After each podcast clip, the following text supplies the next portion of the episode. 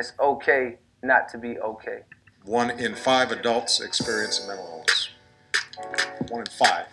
No one can ever use your mental illness against you. We have to have trust Yeah. that people can help. I just got a grasp on it in the past year because I've been dealing with anxiety my whole life, so I started going to therapy for it. I think the most important thing I got is that everything is connected. My mom has dealt with anxiety, so a lot of times stuff is within your family.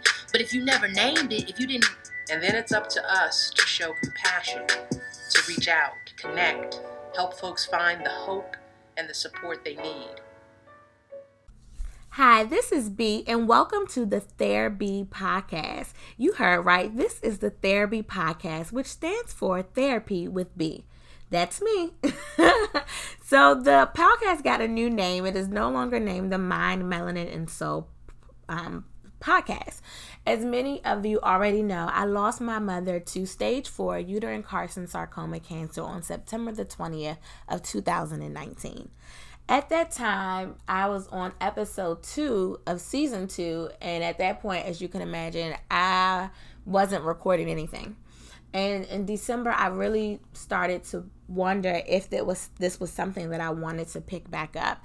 And so I decided to continue to do the podcast but with a new name because at this point in time, I really wanted to hone in on what does mental health and wealth look like in our everyday lives. Just to kind of continue to change the narrative and break the stigma surrounding mental health. Because at the end of the day even if you don't have a mental illness we all have mental health. And it's just important for us to start those conversations. So without further ado this is season 2 episode 3 titled the mourning after so, um, woo, if you're listening to this podcast, today is April 30th, 2020. Today, my mom would have turned 59 years old.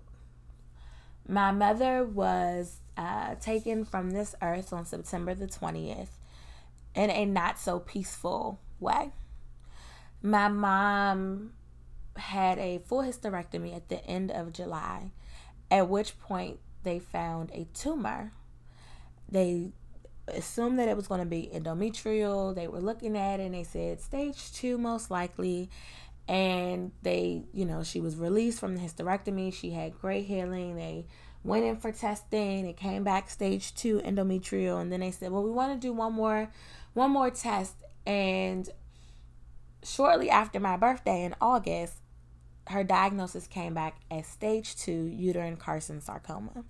Uterine carcinosarcoma is a cancer that is so rare that out of the two types of uterine cancer, only about 2% of women actually get uterine carcinosarcoma. It has a very low survival rate, and the rate of survival is usually with the life expectancy of five years. But we were hopeful. My mother has survived a brain tumor and surgery in 2011, and she survived breast cancer in 2014. And so we signed up for chemo, we got everything ready, and unfortunately, God, well, that's not the right word, but God's will was different than our own thoughts.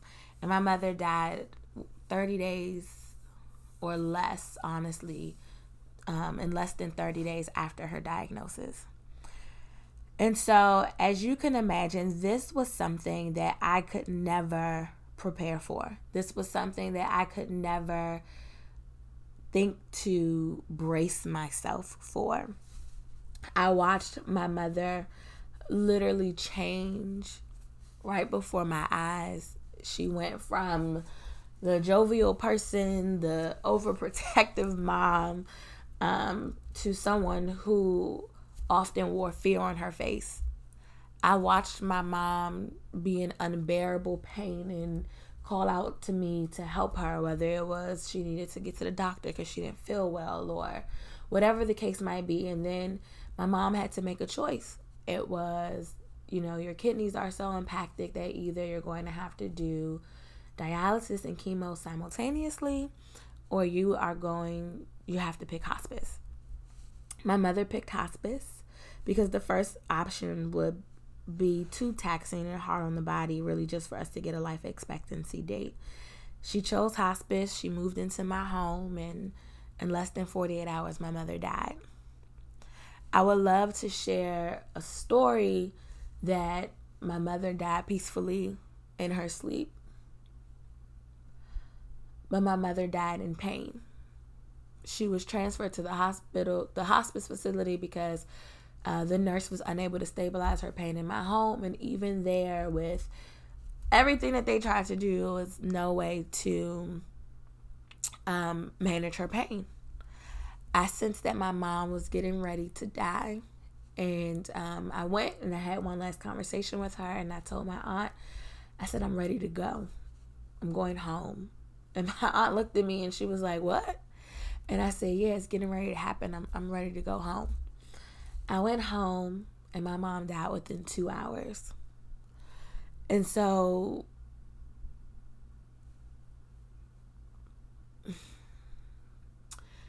it's a pain that I would never wish on anybody. It's a it's a pain that I still till this day don't know how to explain. It's a pain that sneaks up on me. It's a, a pain that comes with laughter and memories and anger and sometimes just this feeling of I don't want to do things at all. As a professional, I knew that the cycle of grief would come. I knew that grief looks differently for everybody, but I never knew what to do with my grief. I never knew how to accept my grief because depression wasn't it. As bad as things were for me, I never I never found myself sitting and saying, "Why God? Why?" I never said that. I just mourned the fact that there were so many things that were to come for life that I would not be able to share with my mom. And for anybody who is out there who is grieving, I want to let you know that two conflicting feelings can oftentimes coexist and it is okay. I was happy that my mom was no longer in pain and she was seated with God at the throne. But I hurt deeply inside because she wouldn't be here to see me graduate with my doctors, to ever see me get married, to ever be the grandmother that I pictured her to be.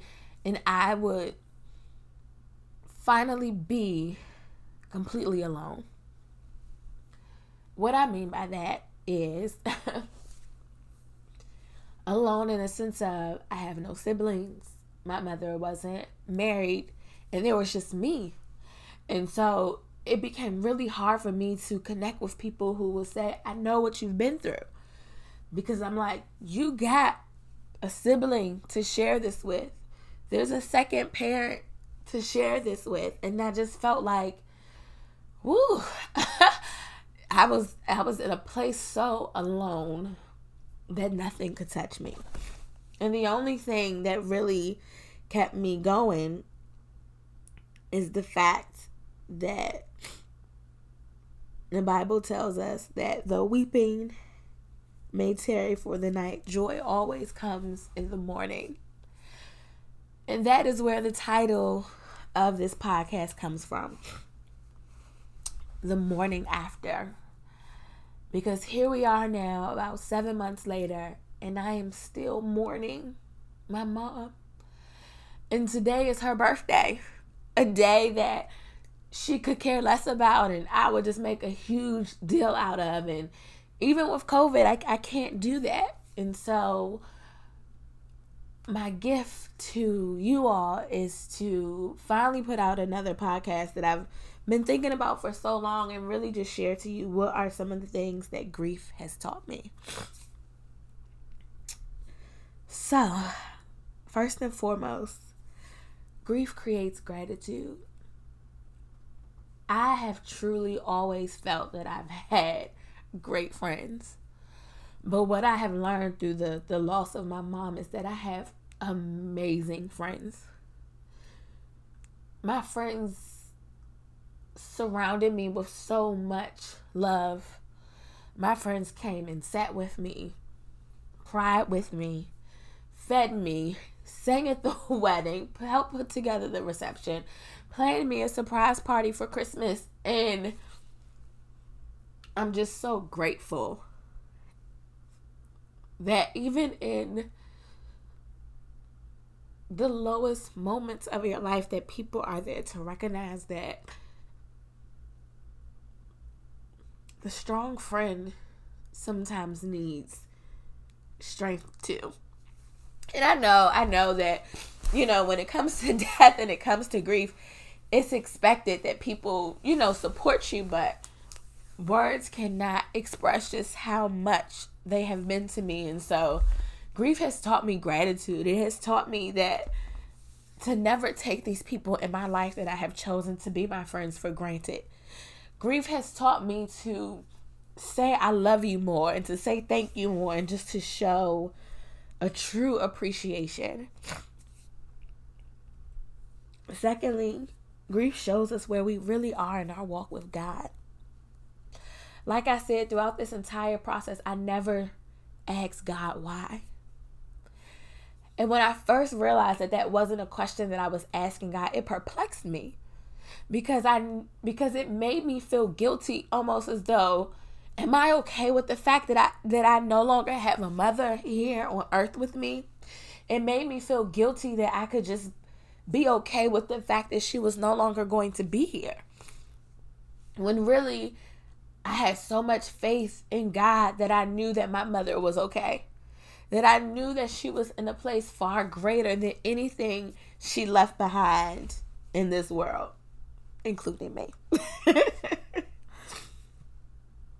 Grief taught me that life doesn't stop. Because my mom had got so sick at the end of August, I was taking a lot of time off from work. I had exhausted all my leave, and believe it or not, my last day of leave, my vacation leave, was the day my mom died. And so after that, I took the five days of bereavement that my job offered me, and I took one week of unpaid leave, and I couldn't take anymore. But as you can imagine, with dealing with the funerals and arrangements and getting her retirement together, all those kind of things, those two weeks were nothing. I was never able to sit still in those two weeks and to just be and grieve and, and just to be still.